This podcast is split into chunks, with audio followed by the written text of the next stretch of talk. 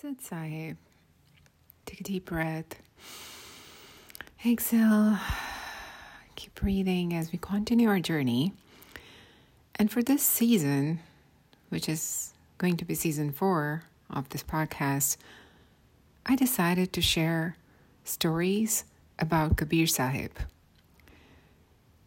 I am fascinated by Kabir's life and story and everything he has offered. And I really want to share with you.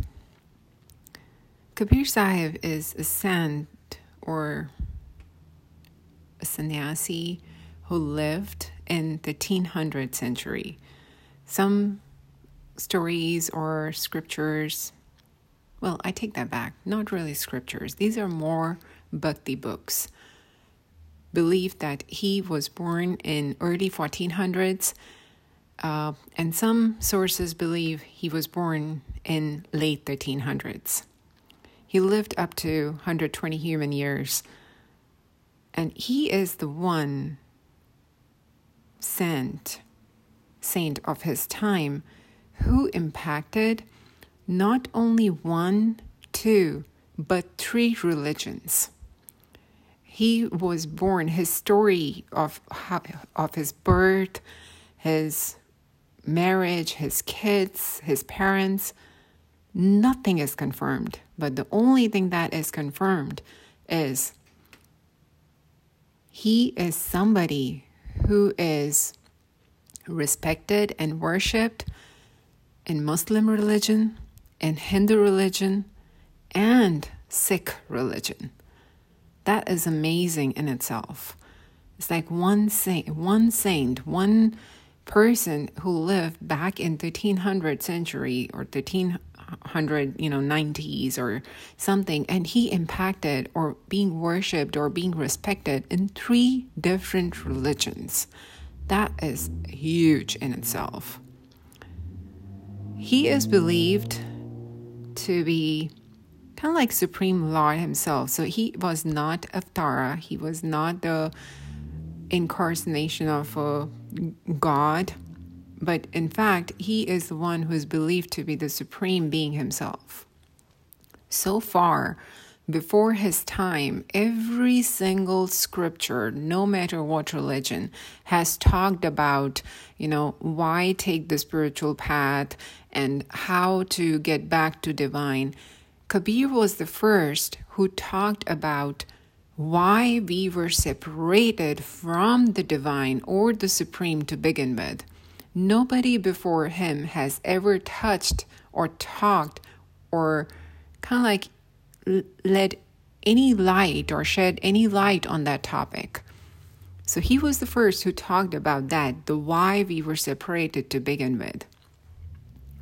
Per the science, if we talk about the science, the Big Bang theory or the idea of expansion of universe was introduced first introduced in 1927 but Kabir talked about it back in 13th century. He was a very kind of like a forward thinking scholar. He challenged every single ritual. He challenged so many religious practices you'll be surprised. He was sentenced to death by these religious, uh, you know, the practitioners 52 times. Yes. 52 times he was sentenced to death because of the way he was challenging the society, the rituals, and the religions, and kind of like questioning everything out there. 52 times. And every single time he defeated death. Every single time there were gatherings of people coming to see, okay, now they're going to kill Kabir by fire or by elephant, kind of like, you know, or putting him in the cage with the lions. And every single time he was came out of this situation untouched. The drunk elephant sit in front of him, not harming him. The lion came to his feet, not harming him. They put Kabir in water with tied with a big rock around his waist, and he still was sitting or floating on water. This is just amazing. It's just fascinating how all these stories evolved and then how he was respected by three or his words, his dohas, his poetry is adopted by three different religions. Most of the North India has a very big impact. Most of the saint punts, even today, are still practicing the teachings of Kabir. And in every single teaching, Kabir asks a person to worry about themselves, to take care of themselves, and not to worry about the world or the people or judging the people around them, just working upon ourselves. That's what his teachings are all about. And I thought I'll be sharing in next 20 plus episodes just his teachings, what he said, the way he challenged these religious practices around him and just share what I know about him. Again, this is me sharing my ideas and my stories that I have grown up with about Kabir.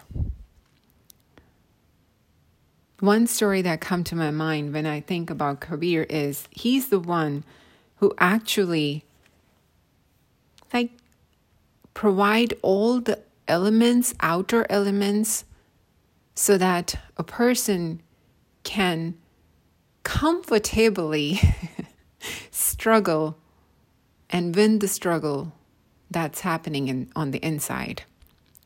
Remember that butterfly story? That when a butterfly, when the larva is growing and the cocoon forms around it, around the caterpillar, the struggle has to happen from within. If you cut open that cocoon and uh, to help the butterfly to come out, it will not survive because it has to struggle. It's it has to push all the liquid in the body to the wings to provide the strength to the wings. So when it comes out after that struggle, it can fly. And that is exactly what Kabir Bani does. It provides you with all the things you need so that you can come out and help with the struggle from the inside. Even his death was very mysterious in a way that he died, and then Hindus and Sikh, uh, not Sikh, because Sikhism was not there at that time. Uh, Sikhism is inspired by his teachings later, uh, actually 400 years after him, because Sikhism, that's an a complete different story, but Guru Nanak Sahib, who was the first Sikh guru, lived in the times of Kabir, and it's kind of like a belief that Guru Nanak Sahib actually took Diksha or uh, made Kabir his spiritual guru, and then later the Holy Granth of Sikhism is inspired by Kabir's uh, poetry and has all this poetry in there. So, anyways, coming back to his uh, death part, so when Kabir died, Hindus and Muslims were fighting over his body and because Hindus were like, okay, he was our saint and he helped us and he challenged us, and you know, we are going to cremate his body our way. And Muslims were like, nope, he was born in a Muslim family or he w- his parents were Muslims, even if he was raised and adopted by Hindu people. So he was our guru or spiritual guide and teacher. And then when they lifted the cover where his body was, the body was not there anymore. It was just lotus flowers.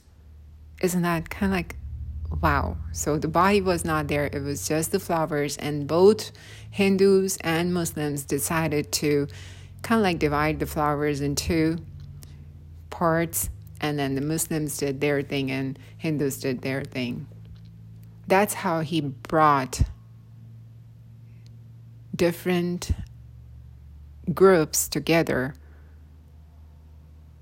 and his life, every single thing in his life was so inspiring. The whole idea of the bhakti, the devotion, the the spiritualism was not just awoken once again, but shaked up by him. And that's what he his all his teachings are based off on. So we'll start with his poetry in in our next episode. Till then, have a wonderful day and night. Thank you.